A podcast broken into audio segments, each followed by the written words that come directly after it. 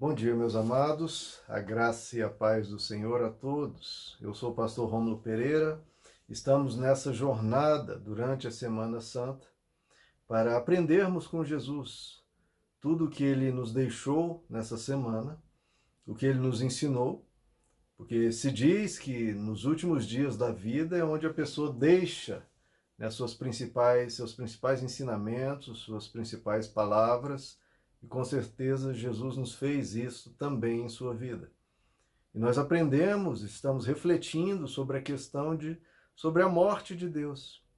Como, como isso pode ocorrer não apenas na história, como na história das nossas vidas, se nós não tivermos o devido cuidado. Essa é a reflexão que temos feito ao longo dessa semana, uma reflexão de quebrantamento, porque nós realmente temos que nos repensar, nos examinar e procurar crescermos na nossa vida espiritual. Vimos no domingo de Ramos a entrada triunfal de Jesus, e que muitas vezes Jesus entra de forma triunfal na nossa vida, só que é por um breve momento. Um pouco tempo depois, a gente está pedindo mais por Barrabás do que por Jesus. Vimos na segunda-feira santa a figueira seca, que aparentava ser frondosa, formosa, mas eram só folhas, não tinham frutos, não tinham nada a apresentar a Deus, só apresentavam desculpas. Olha, Deus, depois, agora não, né, como vimos na parábola das bodas. Na terça-feira santa, vimos a religiosidade que não agrada a Deus, que a religião muitas vezes expulsa Deus das nossas vidas e até o mata. Porque quem matou Jesus, claro, não foram meros pecadores ou tidos como tais, mas os religiosos e essa religiosidade opressora, essa religiosidade de aparências e que saqueia as pessoas, Jesus não apenas denunciou, como se opôs e foi morto por ela. Na quarta-feira santa, vimos dois tipos de discípulo. Aquele discípulo que só usa Deus, está indo à igreja, está indo orar porque quer tirar, obter coisas de Deus. Não quer Deus em si. Na quinta-feira santa, vimos os discípulos negando traindo Jesus, abandonando Jesus, ou em um desleixo, nem mesmo passando um tempo em oração, nem mesmo uma hora podeis passar por comigo, disse Jesus. E hoje a imensa maioria dos cristãos, quem dera pudesse passar uma hora. Agora, quanto mal conseguem assistir um vídeo de 20 minutos, nem mesmo na Semana Santa. Isso é algo gritante para vermos o estado atual dos cristãos de nossa época.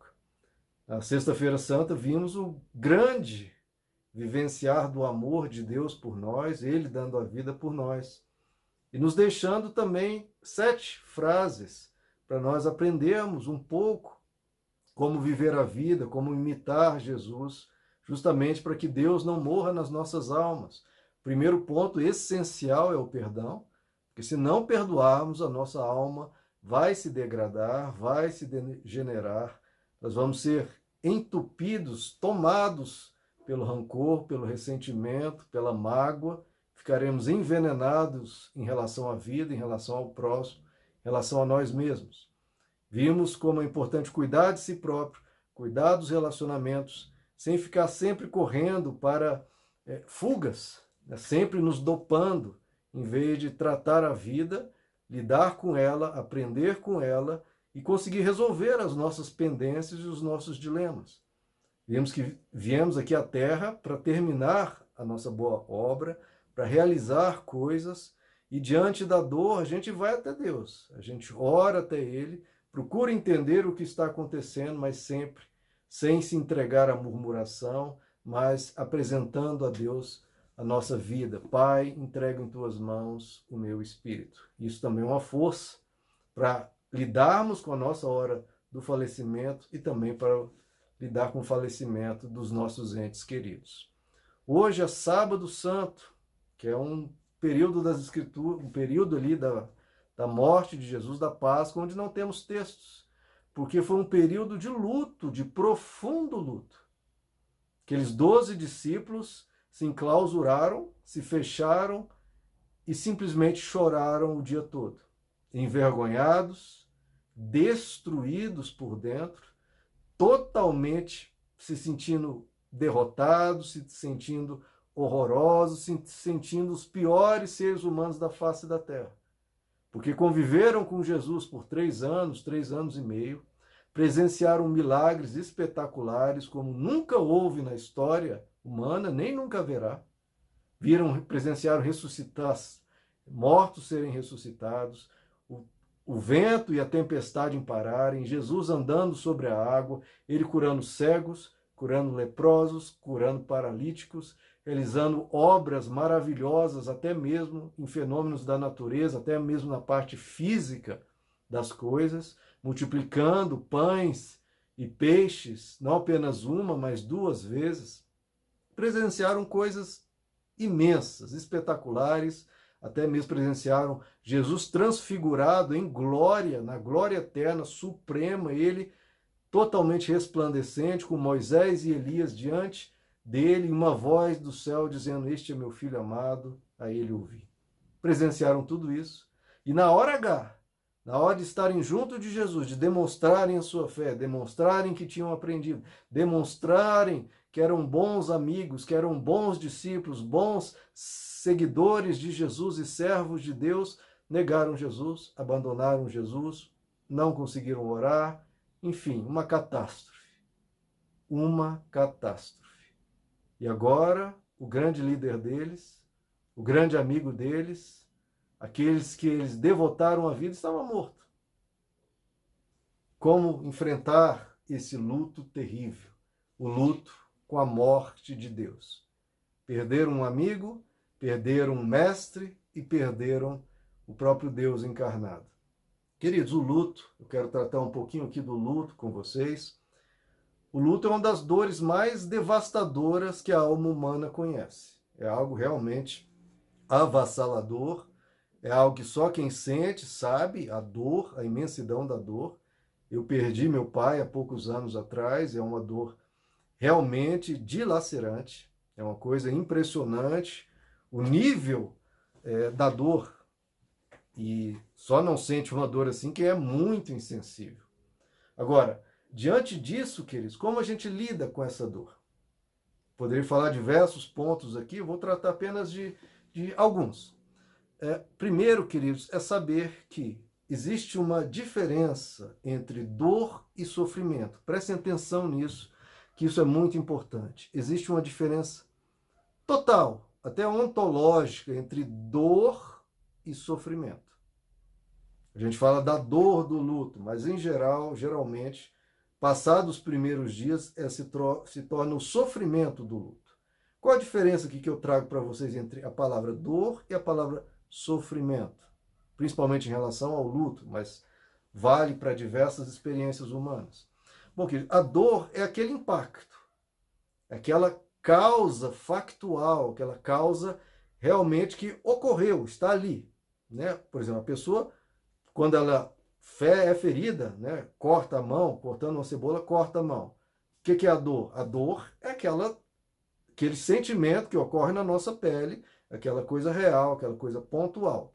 Mas passado alguns, alguns minutos, aquela dor desaparece. Pode ficar algum sofrimento psicológico da pessoa é, com medo daquilo ou repensando aquilo. É, existe a dor de uma separação, a pessoa sofre por uns dias, mas depois aquilo passa a ser um sofrimento, no sentido de quê? De que a dor é, física já não há mais no sentido de algo palpável. Agora se torna a interpretação da pessoa em relação àquilo. Vocês entendem o que é isso? Existe a dor objetiva, existe a dor subjetiva, que eu chamo aqui de sofrimento. Como a pessoa interpreta aquilo. É por isso que as pessoas, às vezes, passam por um luto, por exemplo, uma tem ambas as pessoas sofrem a dor, aquele impacto, perdemos uma pessoa querida, não podemos mais conversar com ela, temos saudade. Certo? Passados alguns meses, uma já retomou a vida, uma já está cuidando dos seus afazeres, está cuidando de si, e a outra, às vezes, ainda está num, enclausurada, está intocada, não quer falar com ninguém, está fechada, está é, triste, magoada, revoltada, murmurando, etc. O que, que ocorreu? Agora, uma a dor passou para ambos. Agora existe o sofrimento, em que uma cultivou esse sofrimento, cultivou essa situação de luto, se tornando até, no linguajar psicológico, até uma doença psíquica. O luto foi é, encarnado, foi enraizou na pessoa e a pessoa não consegue deixar aquilo. Ela realmente se prendeu, um pensamento que se tornou vicioso, que ficou enraizado e preso na mente da pessoa. Isso tornou um sofrimento. Ela enxerga, continua só pensando naquilo, só colocando aquilo para dentro, só remoendo aquilo dia após dia, cultivando aquela dor. Isso é o sofrimento. Então, isso é uma coisa que eu pensei muito quando perdi meu pai. Existe a dor agora desse momento. Vai doer, vai doer horrorosamente, de uma forma é, indescritível. Mas passados os tempos, eu não posso cultivar isso. Eu não posso cultivar essa dor. Eu não posso permitir que essa dor, né, eu querendo que quase que sofrer aquilo, querendo aquilo, continuar sentindo aquela dor como um karma na minha vida. Não, isso eu não posso. Então existe essa diferença e a gente tem que ter o cuidado, porque uma das primeiras frases que vieram à minha mente é como eu vou voltar a sorrir? Como é que eu vou voltar a sorrir? E logo eu cheguei a uma resposta. Peraí, meu pai gostaria que eu voltasse a sorrir. O seu ente querido, que você talvez tenha perdido, quer ver você voltar a sorrir. Jesus queria, com certeza, que os discípulos voltassem a sorrir e prosseguissem com as suas vidas. E se a gente quer honrar a esse ente que nós perdemos, que nós não temos mais agora, se nós quisermos honrá-los. Agora, se você não quiser honrar, se você quer honrar esse seu ente perdido, você vai voltar a sorrir. Você vai superar isso. Porque é o desejo deles. Se eles, se eles pudessem dizer algo para nós, era: prossiga, vá adiante, eu quero você voltando a sorrir. Eu quero você continuando a viver. Eu quero você bem eu quero você bem. A saudade fica, mas eu não quero você sofrendo eternamente isso. Não, jamais. Isso já é doença, isso é adoecer a nossa alma. É algo que o ente que se foi não quer, não deseja, porque ninguém quer ver uma pessoa amada sofrendo assim. E outra coisa que eu pensei também ligado a isso, que é impossível lidar com a morte, queridos. Se é uma pessoa muito amada, que nós vimos partir, não tem como lidar com isso. Como é que eu vou lidar com isso? Tem como? Qualquer tentativa, né, qualquer explicação, qualquer coisa. Olha, não, você vai fazendo isso, vai ficar. Não, não tem isso, irmãos. Não tem. E se é impossível lidar com isso, é se conformar, no sentido de eu vou deixar isso passar. Não tem como eu trabalhar com isso, não tem como a gente é, operacionalizar, racionalizar, buscar explicações, nada satisfaz. Nada ocupa o espaço deixado por aquela pessoa, porque é o espaço dela. Espaço dela. Outras pessoas podem nos trazer alegrias, mas aquele espaço dela é dela. Então, se não dá para lidar com a morte, né, o que, que eu faço? Eu vou ter que passar, eu vou ter que deixar isso para trás, deixar o passado no passado, permitir-me agora vivenciar as coisas à frente, em vez de ficar preso lá atrás. Se eu ficar preso no passado, eu destruo meu presente, destruo o meu futuro, destruo a minha felicidade, destruo o desejo, como acabei de mencionar, desse nosso querido que quer que a gente viva a vida e viva muito bem, viva de forma alegre, regozijando. Então, se não tem como lidar, deixe no passado. O passado é para passar. O presente é uma dádiva. E o futuro é aquilo que estamos semeando para vivermos com grande alegria. Então, tratamos dessa dor, desse sofrimento do luto, tratamos de como a gente tem que lidar com esse luto, que é não lidando, é deixando passar.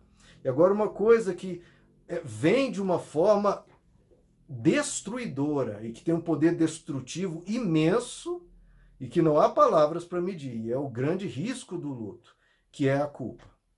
Imagine a culpa daqueles discípulos. Eles abandonaram Jesus. Eles negaram Jesus diante das pessoas.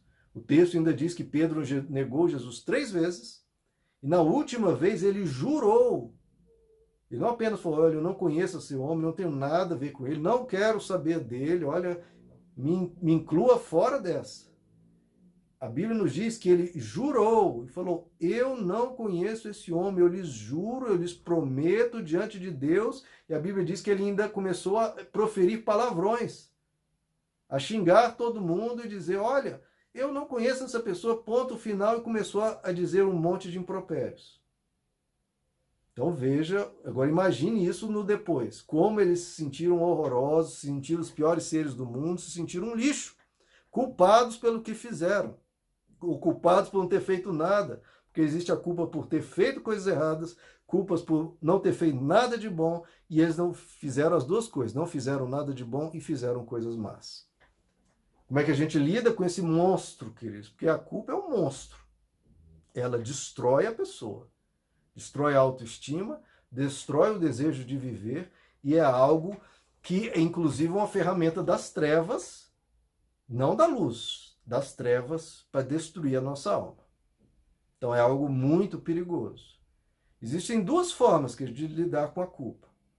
Porque a gente, quando fica tendo havido luto, a gente começa a se examinar. O que, que eu fiz por essa pessoa? O que, que eu não fiz? O que, que eu deixei de dizer? O que, que eu falei que não deveria ter falado? O que, que eu fiz que eu não deveria ter feito? O que, que eu não fiz? E agora eu sempre quis fazer aquilo e agora não tem mais jeito. E temos duas formas de lidar com isso. Uma, a forma que Judas Iscariotes lidou, que é a forma do remorso. O que é o remorso? A pessoa vê os seus erros e começa a se martirizar começa a se sentir horroroso, começa a querer ser punido. Não, eu quero a dor, eu mereço a dor, eu mereço todo o castigo do mundo, eu mereço passar por tudo que é ruim na vida.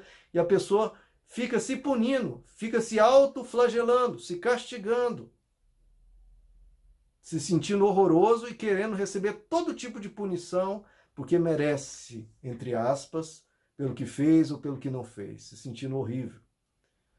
O remorso mata, queridos. Mata, destrói a pessoa em vários sentidos e destrói a alegria de viver, destrói o senso de valor próprio, destrói o sentido da vida, ou seja, destrói tudo que Deus quer que nós tenhamos. Se destrói tudo que quer que Deus quer que nós tenhamos, vocês acham que isso provém de Deus? Vocês acham que isso deve ser cultivado? Vocês acham que isso é algo que Deus quer que você sofra agora? Se destrói tudo. Tudo que Deus quer a seu respeito. Amor próprio, vontade de viver, alegria, gratidão, destrói tudo. Não brinquem com isso, porque a pessoa acha, não, mas é justo, eu mereço isso. A pessoa ainda vem com esse senso de justiça. É justo que eu vivencie, que eu, porque eu mereço, eu fiz, eu não fiz. Deveria ter feito. Queridos, essa não é a justiça de Deus. Deus não é um Deus punitivo, não é o Deus que quer gerar o mal para gerar o mal. E detalhe, o remorso, uma das principais características do remorso, prestem muita atenção nisso, que isso é crucial, isso é chave, fundamental. O remorso não gera absolutamente nada. O remorso é 100% improdutivo. Porque a pessoa fica se punindo, fica se autoflagelando, dizendo palavras ruins sobre ela mesma, para ela mesma, e está gerando o quê, queridos? Nada. Ajudou alguém? Produziu algo? Ajudou a pessoa que faleceu? Não, não, não serve para nada. É algo absolutamente inútil. Algo 100% improdutivo. Improdutivo. O máximo da improdutibilidade. Só serve às vezes para tentar aliviar a nossa consciência, porque como eu estou me punindo, como eu estou me flagelando, me martirizando, parece que a nossa consciência acha que com isso vai aliviar o nosso peso, a nossa culpa, né? Porque eu estou pagando agora pelos meus erros. Mas isso não adianta, queridos. Amanhã vai estar do mesmo tamanho, não diminuiu em nada. Então é algo improdutivo, não serve para nada, não vai gerar nada, nenhum bem, só gera mal para si próprio. Como trata, tratamos isso então? Se não é o remorso. Como a gente lida com a culpa? Lida da forma do evangelho, que é a forma do arrependimento. Arrependimento. O apóstolo Paulo diz: existe a tristeza que gera para a morte, que começa a matar você por dentro, que é o remorso. A tristeza que gera para a morte. Existe aquela tristeza que gera para a vida. Então é natural que a gente repense atitudes, nos reexaminamos, porque muitas vezes a vida na correria a gente não se examina. E no luto é, é gritado os nossos erros diante de nós. A gente vê, olha aqui, como é que eu não vi um negócio desse tamanho? Como é que eu não vi essas minhas falhas? O que, é que estava diante de mim eu não via.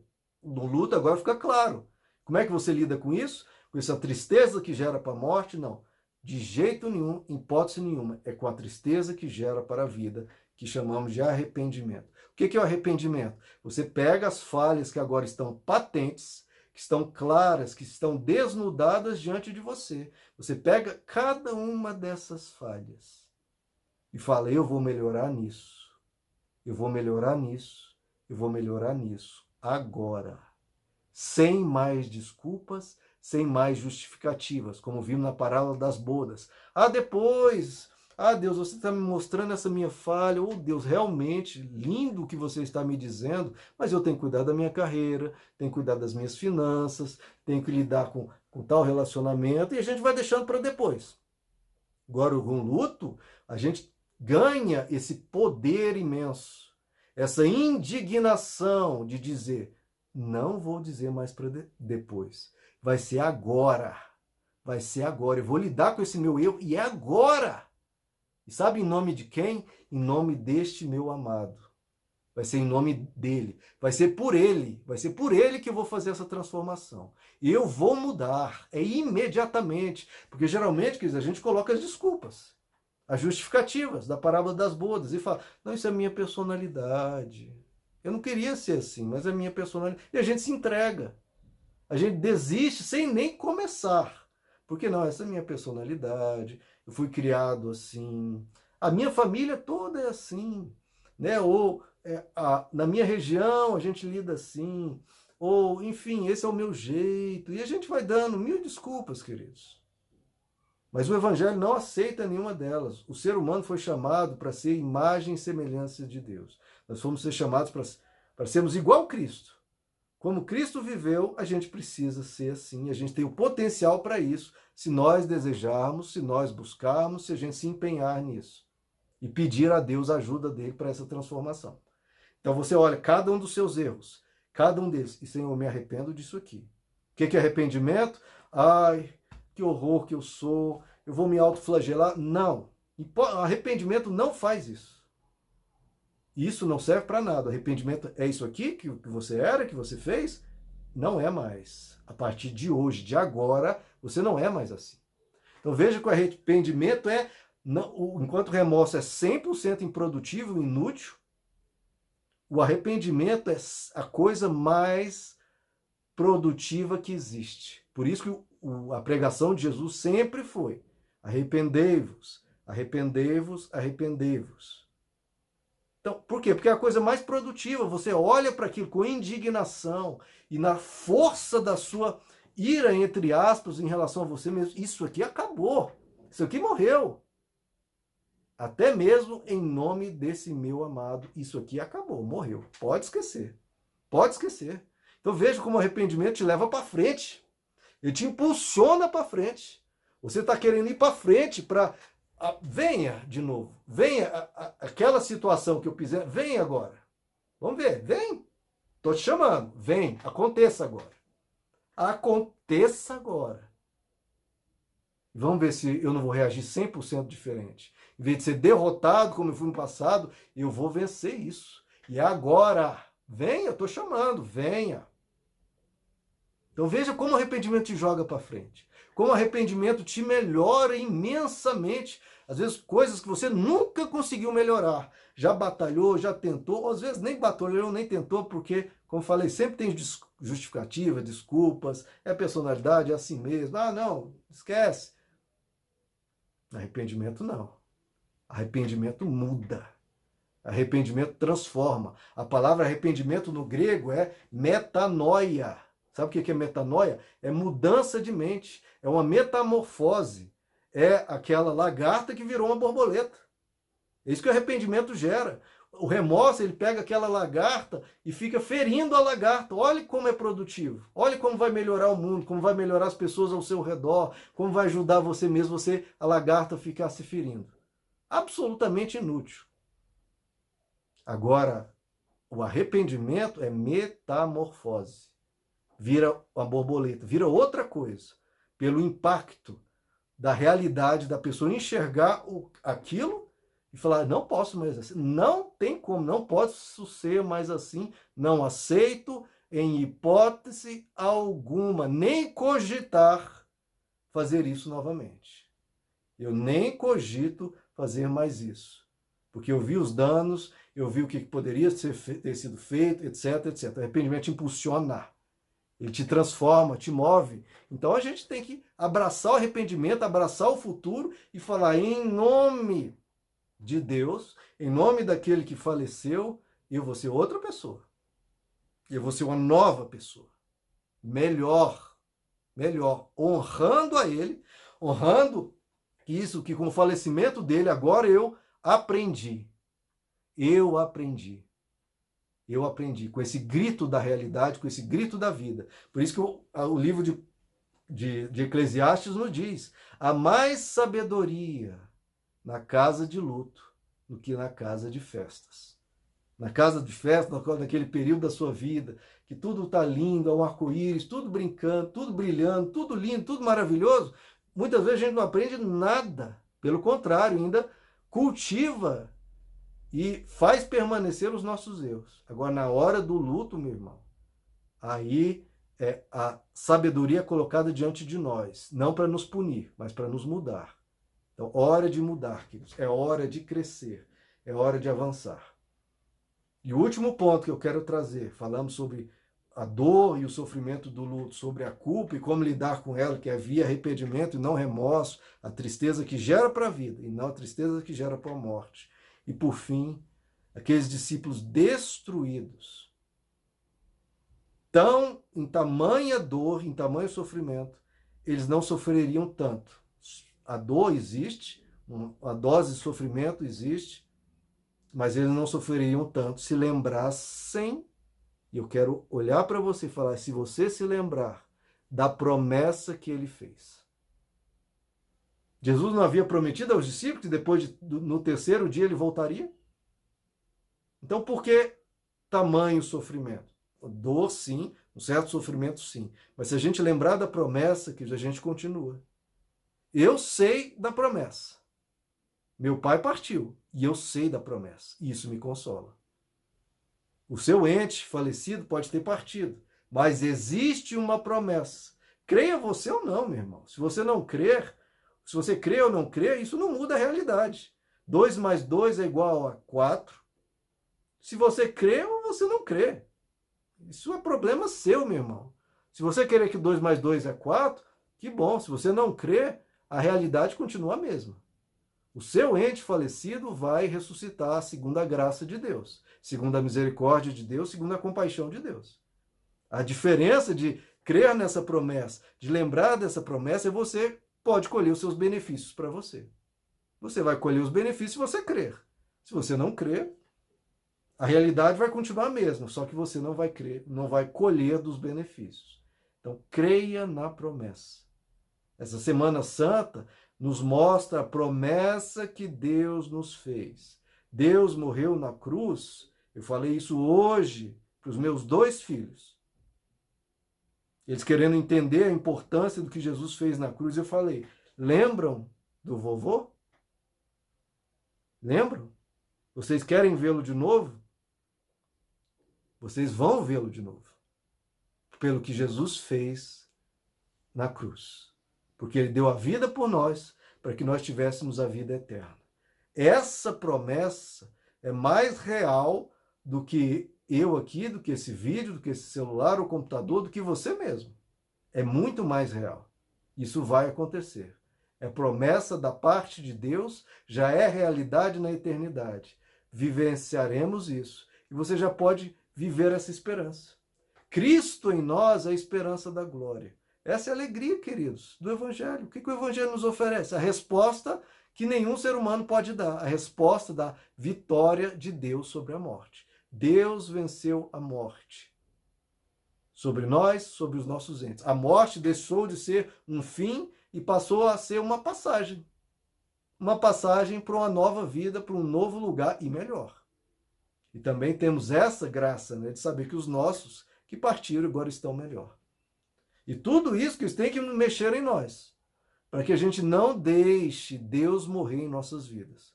Com tamanhas promessas, com tamanha vitória, com tanto que Deus está preparando para nós lá na eternidade, a gente vai deixar Deus morrer no nosso coração com religião de aparência, com religião eh, só de regras e opressora, com mil e uma desculpas a Deus, como é, religiosidade só de breves momentos. Agora sim vou ter um momentozinho com Deus, mas a minha vida em geral é sem Ele ateus práticos. Não que isso, com tantas promessas, com tanta coisa boa que Deus fez para nós, é hora de nos arrependermos e vivemos o Evangelho.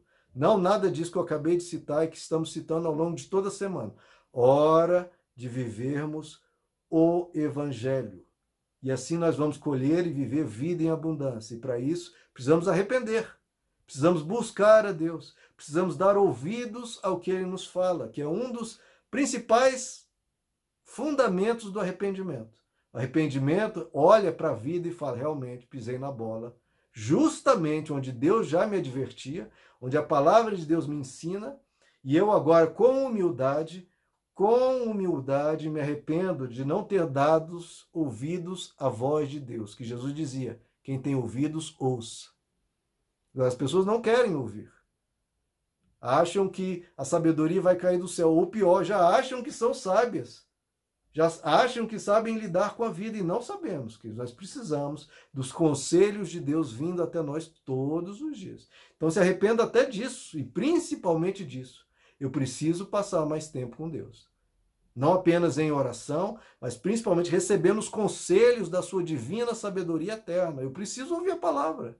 Eu preciso crescer em Deus. Eu preciso que Ele fale comigo. Eu preciso da orientação dele. Tantas pessoas perdidas, tantas pessoas que não sabem lidar com seus sentimentos, não sabem lidar com seus relacionamentos, não sabem se lidar com seu eu próprio, com as suas crises existenciais, não sabem lidar com quase nada. E quando é colocado diante deles o recurso da palavra e da mensagem do Evangelho, as pessoas tratam como se elas já soubessem. Não, eu já sei, Deus existe, Deus é bom. Ah, meu irmão. A Bíblia diz que os demônios também creem que Deus existe. Creem e tremem. Só que eles não obedecem, não seguem. Então, não é para apenas crer que Deus existe, é para você aprender com ele a viver. Então, se arrependa também de tantas e tantas vezes não ter dado ouvidos a Deus, não ter dado tempo a Deus, não poderes vigiar comigo nem uma hora. E vamos passar tempo com Deus, queridos. Se você tem essa vontade, conte comigo. Se inscreva aqui no canal, compartilhe esse vídeo e outros e vamos crescer, vamos aprender com Deus. Eu aprendo todo santo dia. Talvez você esteja num nível mil vezes maior que eu, só se for para não querer aprender nada. Todos os dias eu medito, todos os dias eu aprendo, todos os dias eu cresço. Vamos juntos? Vamos juntos, todos nós. Então se inscreva aqui, ligue o sininho de notificações, vamos aprender o Evangelho, vamos crescer. Meus amados, nessa semana de Páscoa, que você possa crescer muito, possa crescer em Deus e Deus possa falar contigo cada vez mais, mas não apenas essa semana. Tem que ser a vida toda. Vamos ser discípulos de Jesus. E discípulos de Jesus têm que caminhar com Ele todo dia. Vamos? Meus amados, que Deus lhes abençoe. A graça e a paz do Senhor.